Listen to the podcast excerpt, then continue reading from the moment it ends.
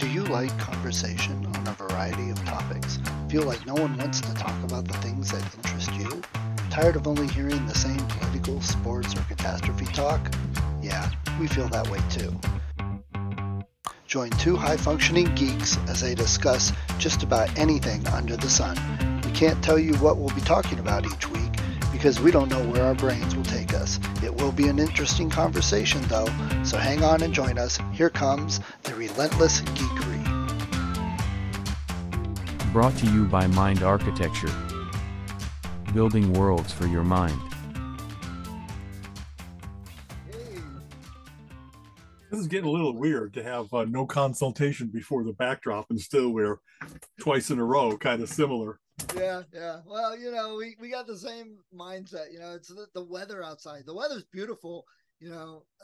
uh, So I love this weather. Fall and spring are great with fall being a little better for me. You know, I, I just absolutely love it. But the, the one thing I hate about this time of year is you never know what's going to happen. You know, yeah, I wake up this morning at 66. Okay, I put on a shirt and jeans and that this afternoon I go outside, I'm going to work in the yard. Oh, it's 75, 80 degrees. Now I got to change into shorts and stuff. And then it cools down for dinner and evening. I go back out. I'm like, oh my gosh, it's chilly. The sun's down. And why, why, where's Apple working on this for the watch? I want to be able to hit my watch and my clothes adjust to, okay, now it's warmer clothes and blah, blah, blah, now it's cooler. What's wrong with Apple? Why haven't they done that yet? You know that's in version 16. You know. Oh yeah, we're only on version uh, 2727 right now, right? We're going to move up to uh, unstable molecules like the Fantastic Four used to have with their uniforms, and you can just like, you know, hey, I think I'll have shorts, and then things kind of redistribute themselves on your body. So Exactly. I've seen it in the movies, so it must exist, right? I think so. So, and actually, it, I I'm also I love the fall because I love the colors. I really love the changing Yeah. leaves and stuff like that. And uh, Colleen, for instance, we're we're going to be going up to Toronto for our Just for Laughs festival. But while we're there, we're like, man, we I don't want to just be in the city. So at least one day, we're going to take a break from comedy and head up north towards Tobermory and Georgian Bay, and and that there's a beautiful a bunch of hiking, a bunch of just getting Toronto. You have to do a little bit of driving to get outside of the city because it's really a megalopolis. And yet, once you get up there, like leaves are changing more uh, earlier in the year than they are here. So at one point, with we went on a, a wonderful getaway week with a bunch of friends to a uh, uh, chalet that we rented in Quebec City, outside of Quebec City, the Chalet des Bois Rondes, and the most beautiful leaves we've ever seen. And it's kind of funny. I, I a lot of it was eating together, gaming together, that kind of stuff. But I was determined while I'm up there, like they have provincial parks or national parks just like we do. So we went to Algonquin and a bunch of other places, and the most beautiful leaves we've ever seen. Like everywhere you look, you know, you go, you go. There's a bridge across this river, and you go out onto the bridge, and it's just like being surrounded by this bowl of tricks, these incredible bold colors and stuff like that. What we also discovered was that Canadians, maybe Europeans also are hardier than the United States. You know, we went to the the ranger desk at various different lodges where you first go in. They were the welcoming center and said, "So hey, we're looking for like a good two to four hour hike. You know, uh, easy going to medium." And he said, "Well, this is kind of an easy one." And it turned out to be one where it was like using chains to climb along rocky faces of stuff and everything like that. And there really was elevation gain and loss. And there were places like they have the plate uh, the, the trails relatively well marked with flashes on the trees and stuff but there were a couple places where maybe because we went on ones that weren't as popular i would have thought late in the season they would have been tromped down a lot. We had places where just you're walking on something that's maybe like this wide you know what i mean? And, and just it was wow they earned their pea meal bacon and their you know maple syrup up here because we really worked. And also i know i'm going on too long i was getting a little bit sick and it's amazing how when you're getting sick your energy reserves of your body are being kind of dedicated to fighting off the sniffles that you're getting and stuff like that instead of just you know kind of singing your marching songs and stuff. And i just was continually falling behind and i don't do that. I usually am really hardy when i go walking and and i so i have these wonderful memories of how beautiful it was but every other part of that trip was like man i'm i'm falling behind here and in fact, we had intended after this thing to then go to Montreal for a couple days, just Colleen and I, and get to know the city and stuff like that. And we got to the outskirts of Montreal, and honestly, we're like, I kind of like looked up at Colleen at lunch, and I said, I really need to like crash. I need to go home. I am so. It was beyond snotty at that point. I really was flu-y, and we went to a little Canadian dispensary. Not not that that dispensary has a very particular name nowadays, but like you know whatever it is where you can get Canadian drugs. Found something that was like I think this is flu relief, Theraflu type stuff. Up in Quebec, everything is labeled both American and, and French. American English and English. French. yeah, exactly. But like uh, I we drove from there like 10 hours, 12 hours to get home just because I didn't want to sleep in a hotel room. I didn't want to be Colleen is bursting with energy and ready to go do things. And I'm like, whoa, whoa. So it it I have I really it's kind of funny, you know, how your mind does memory things. I have such fond memories of that trip but I was in crappy shape for like two thirds of it. And I just remember the wonderful bright spots and kind of you push those other things until yeah. I talk about it now. You push them out of your mind, you know. Yeah. So, yeah, that's how me and the kids are with our Disney trip. Uh, there was actually a typhoon traveling across the state, and it oh, rained every day. Uh, but we don't even remember that. You know, there's uh, I remember more than they do. They were ten and twelve. So, and, and okay. the hiking. One of my favorite hiking memories was down in the Blue Ridge, somewhere in West Virginia. Okay. Where we're hiking along this trail, you know, our backpacks on. This was scouts, so we were traveling camp to camp, yeah. and there was a spot where the rhododendron was grown so heavy and lush, they had to cut a path through it. So it was like a tunnel of rhododendron all around us. And that was really cool.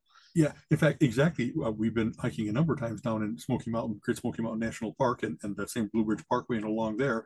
And they have what they call balls. It's the their mountains are not that tall, so you get to the top and it's kind of just a rounded surface. But and it's not. I think it's above the tree line, but not above the rhododendron line.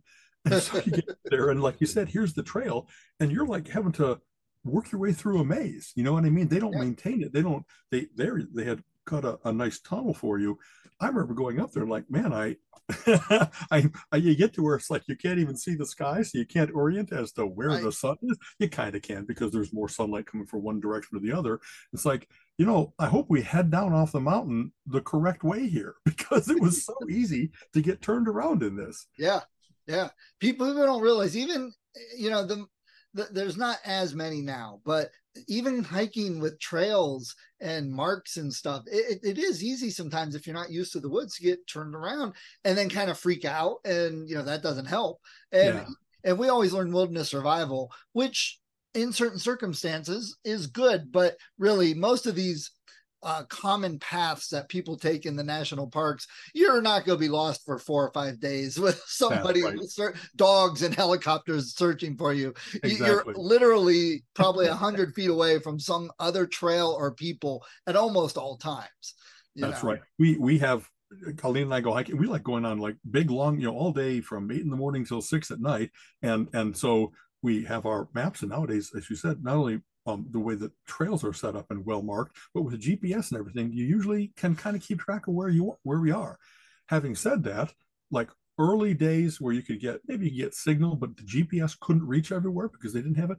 We went to Harney Peak, which is the highest peak in between the Rockies and the Pyrenees over in Europe. Nothing in the Appalachians or the Adirondacks, uh, uh, none of that matches. So we're all the way up there, and we had a good trail guide that kind of says, you know, in three quarters of a mile, you'll see the three sisters. And we got where we took a bad fork on the trail and continued to have that looks like the three sisters. That looks like the beehives. That looks like you know uh, the old man of the mountain. And then we realized when we got to like the edge of i think it was the black hawk or blackfoot national preserve or something like that it's like wow this is way afield from where we should be and I think I might have mentioned this little story before.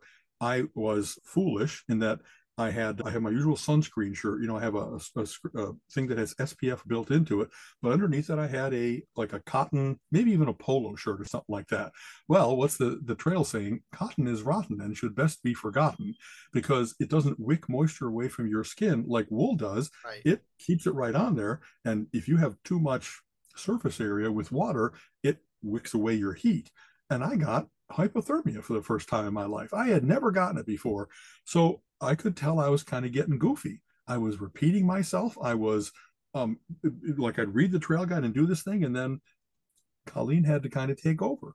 And so there I, I still had my animal strength. I kept going no matter what, but she I was kind of an automaton and she just kept, you know, we we discussed and found a way to go through this wilderness to where we got to a road. And classically, we had gone too wrong too far so that now night was falling and you don't want to be in the woods at night. You know, it's not quite X Files where they really made the woods to be a spooky place and stuff like that. I'm not expecting, you know, werewolves or aliens or anything like that. And nonetheless, even though in our backpack we've got water, we've got the little um, blankets, the, the foil blankets that really retain your body heat. And yet we don't want to huddle and hope that, et cetera, et cetera. So when we got to a certain place and saw, heard the, the sound of cars, and it's like, well, all we have to do is get to a road, and then we can, you know, thumb it and say, "Have mercy on us for bedraggled, but we broke out of the forest." Yeah, because everybody stops for the six and a half foot tall linebacker. and, and, well, and, and luck, luckily, I have uh, Colleen as my uh, ameliorating factor. You know, and I mean, I don't think they think that she's my captive. Please take us in the car. That instead, so we actually we got out of this road and there was light in the distance. So we got to where there was a like an outfitter store, if you will, but it was closed for the day. And so like I'm I'm planning on, you know, we could stay in the bathrooms. No, it's all concrete. That'll take your heat away again. You know, if I have to, I'm going to pick up that trash can and crash through that glass and we're going inside and getting a sleeping bag and I'll pay for the damages. Luckily, at this place, they had enough Wi-Fi and signal that we were able to call the park ranger, and he came and got us. And it took him 45 minutes to get to our car. That's how wrong we had gone. Literally, well, almost opposite direction. And you know, uh, those kind of hiking roads, they're not straight. You kind of got to wind and follow yeah. the contours of the mountain. But man, we got back to the room after being saved and getting to our car and stuff like that. And I had like grapes and Triscuits to replace liquids and to just have uh, the the I, I never felt so happy to be in a room with a lock on the door and a bed to sleep on. The prospects two hours ago had been, I'm going to be sleeping on like, uh, maybe we'll find a place where a deer had slept and they had tamped down the grass for us. But otherwise, right. well, you know that that that whole 45 minutes and you know what people also need to realize they they try to keep these parks and stuff pretty untouched with as much as possible. So there aren't roads through the middle of a lot of this. So you might have driven 12, 15 miles around or 20 miles or, but That's you right. were really yeah. only like a mile and a half straight on. It's just trying to get through the woods. It's a mile and a half as the crow flies, but up and down right. trails and around mountains, it could have been five, six miles. Yeah. Uh, but but actually, what I what I did do is, of course, the next day I pulled out. We have topo maps. We always prepare ourselves, and then I looked at well, here's where our car was parked, and you know, as you do this, here's where our car was parked, and here's where we went into Harney Peak, and then over here, like I said, probably you know, if not 180 degrees, let's go 130. Wrong. The fact that there were those features, the fact that it was a good trail, you know, it's sometimes when you go on a trail and then it like disappears into nothing, it's like, well, this ain't the right way, and you just back out and go. So it it just now it's a good story, but at the time it was we had never gotten more turned around than that. We had never gotten more like well, we're running out of time. We got, we were walking along and we all of a sudden lots of eyes. And we're like, oh, please don't be a wolf pack. It was instead a herd of deer, but I guess they're deep enough in this wilderness preserve that they don't, they're not used to people. They don't care about people. Right. So we didn't make our way through them, but we walked within five yards of them with them just the two bucks watching us and the rest of them contentedly munching on grass and stuff like that. So, and the reflective eyes in the dark were like, this is a little spooky. Even I know these guys are just like little herbivore friendly things, you know? Right. So to, to, to something actually you mentioned wolves and it's kind of funny because i'm going to be doing a talk on uh, wolves in fiction, myth versus reality. Uh, because I've got Hunter, I've been pushing the wolf with my writers and stuff and talking to the kids about it. I'm like, well, let's do a whole talk about it because a lot of our feelings and misconceptions about wolves is because of what's been in fiction, the big bad wolf, and you know, from there. But there's plenty of examples also of good wolves but there's not a lot of wolf examples in fiction. I mean not like you know stuff like that. But in general in the reality of it even if there were wolves they probably would have left you alone. You're you're not something they're going to mess with. in fact this is long ago probably junior high I read a, so one of the things without even going into like the scary story nature of werewolves and and, and you know the kind of well, werewolves like, are different. Werewolves will eat you; they'll bite your face off. Yeah, right. and because they're people, so they have all the evils of right. people. Exactly. So after having thought, you know, knowing that wolves were often the reason that they got removed from various different national parks or near supposed civilization is because they were like, well, those wolves are stealing all my sheep. They're they're right. preying on my herds of things. And then I read a good book called Never Cry Wolf by, and to yes. this day, I remember a guy named Farley Mowat, you know, kind of a memorable name. And he did lots of studies of like living near the wolves. And they even made a movie out of this where it shows him like marking his territory with his urine so the wolves would be know he was there and it wouldn't. And by studying their scat, you know, there's wolf doots everywhere.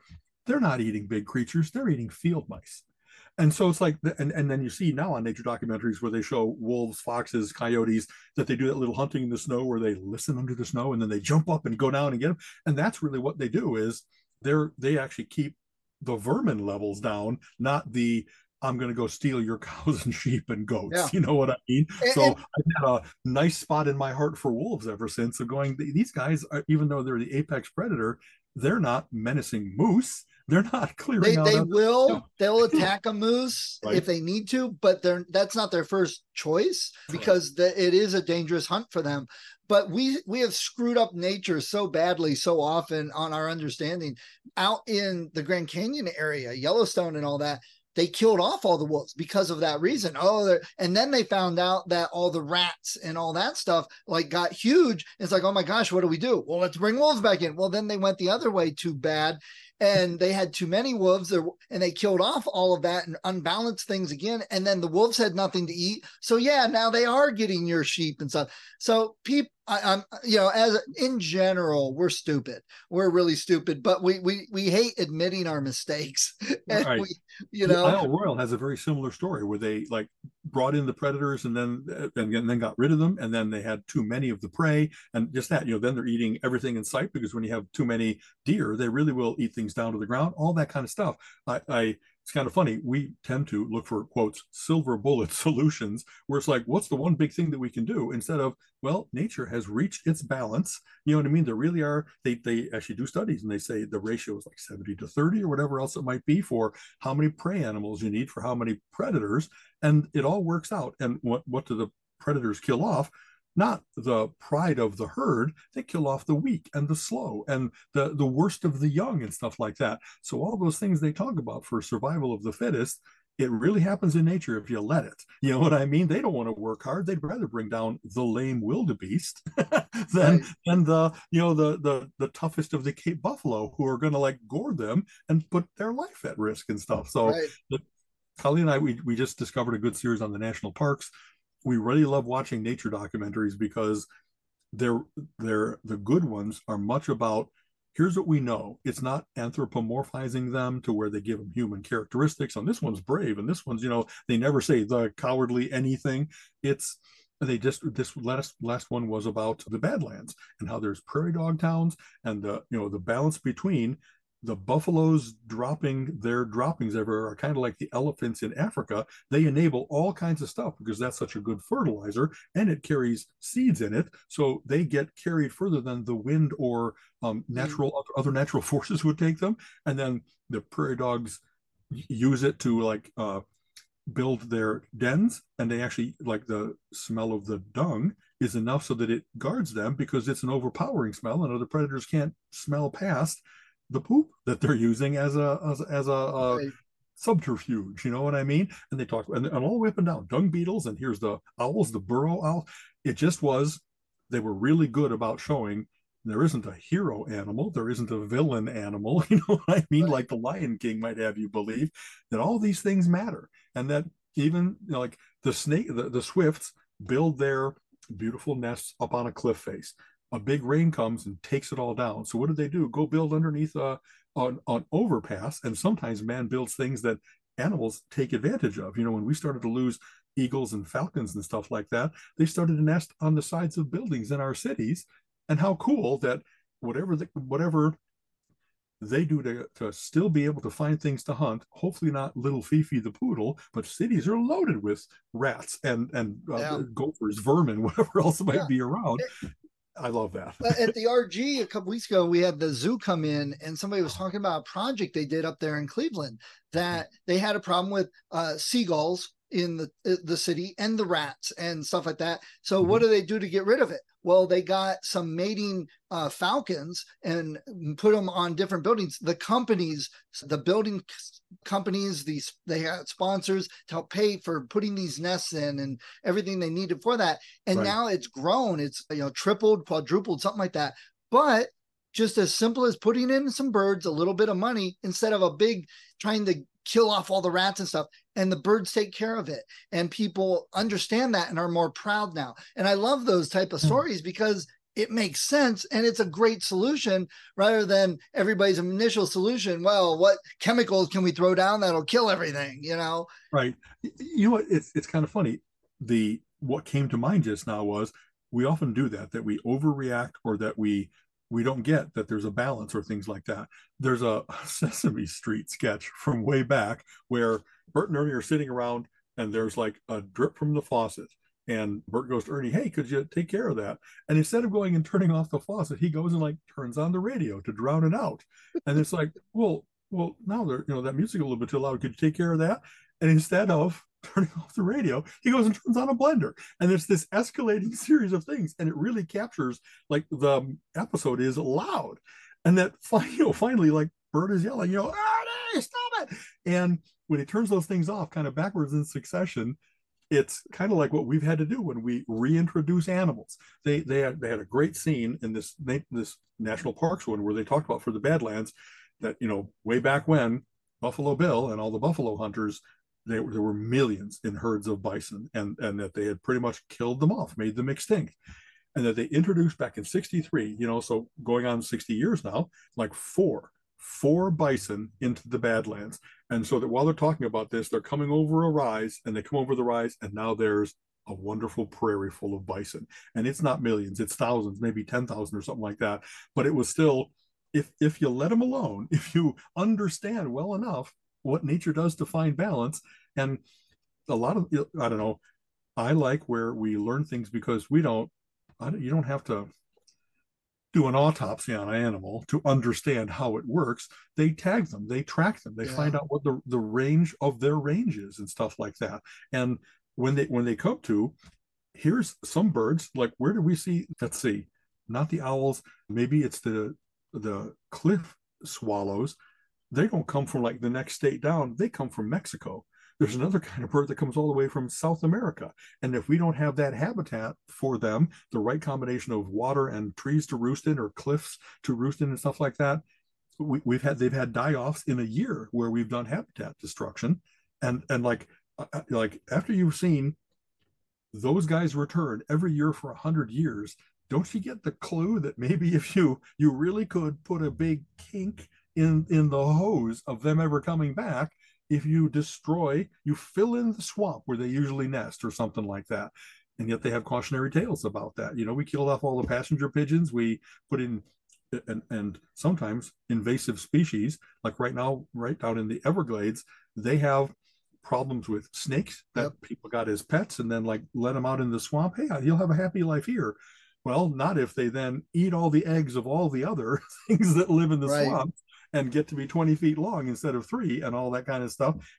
Oh, well, it. Eh, eh, you, you, you use the word progress, but mm-hmm. in this context, the definition of progress is some big guy in a corporation that wants to make money. So we need to fill in this swamp to build this shopping mall because that's progress. No, it, it's money for you. we have, that's right. I, I, don't understand why we have to keep building new this, that, and the other thing when we have abandoned this and open space that was a building here. I, I don't get why that. Maybe that's why I'm not a multi-million dollar uh, real estate mogul. Right, because your progress is not linear and it's what I want. right. It's, the example that we just both named, I know that maybe like 30 years ago now, they did a big study of, you know, we've got a certain amount of environmental pollution.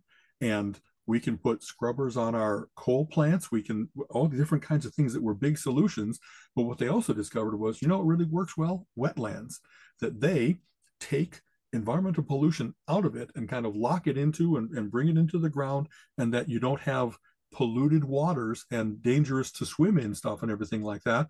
And we have been consistently oh i don't like those cattails. They they uh, look funny. They smell. It smells like a swamp around here.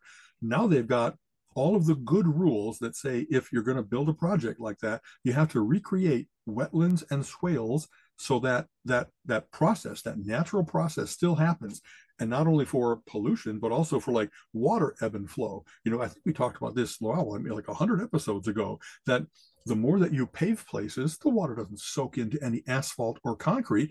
So you have to kind of like direct where all that goes or you have to we've had wonderful examples right here in lakewood.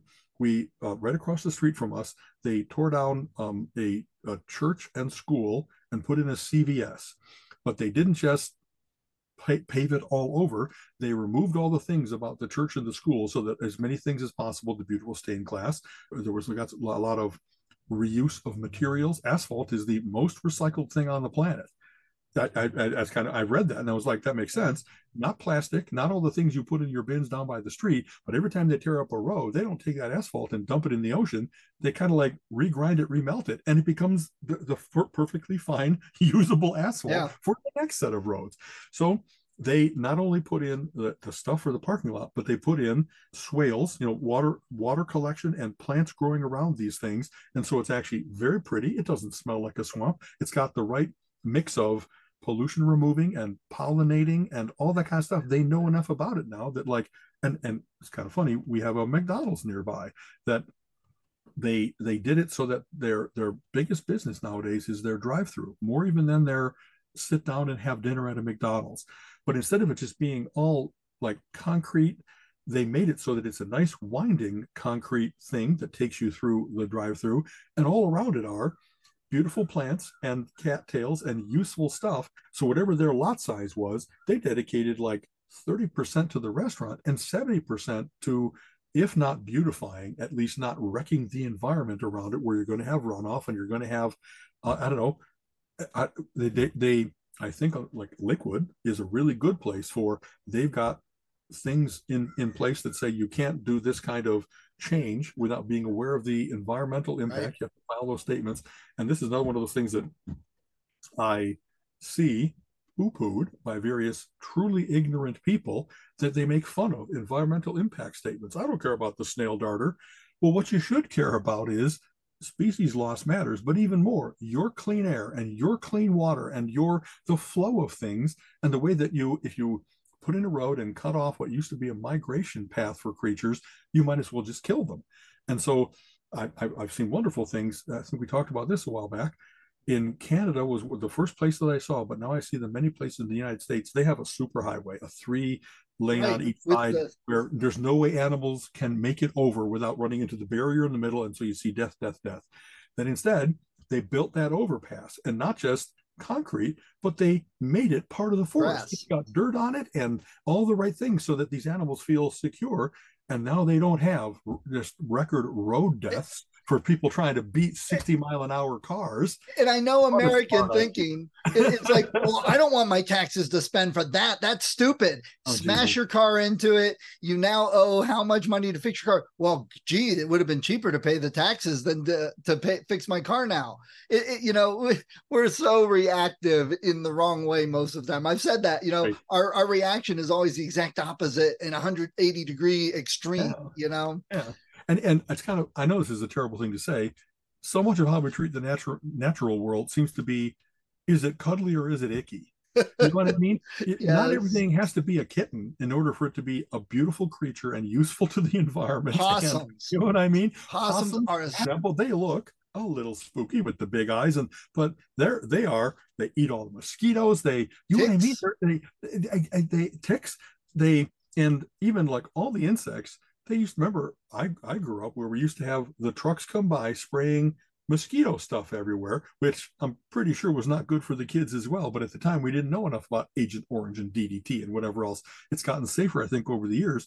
But now they've they've actually done so much better about you don't need to all again the laws of unintended consequences when you find out that hey that pollution no that insecticide that you were using pesticide to make sure your crops were good well man it killed off everything it really was like agent orange where besides your wheat it defoliated everything else roundup is one of those terrible things there's ongoing court cases and scientific proof that says it's not always evil but absolutely by dose it can be devastatingly bad and people just they they don't read the label. They get out there with a spritz can and they're going, I'm going to click. Oh my god! Like, and, and then they wonder why all their roses died. All the butterflies that used to come to those roses died. Or it's worse, that's one of my pet peeves is these oh. people with their these postage stamp lawns. Uh, you know, I, I, I have a lot of lawns, so I'm a little right. biased.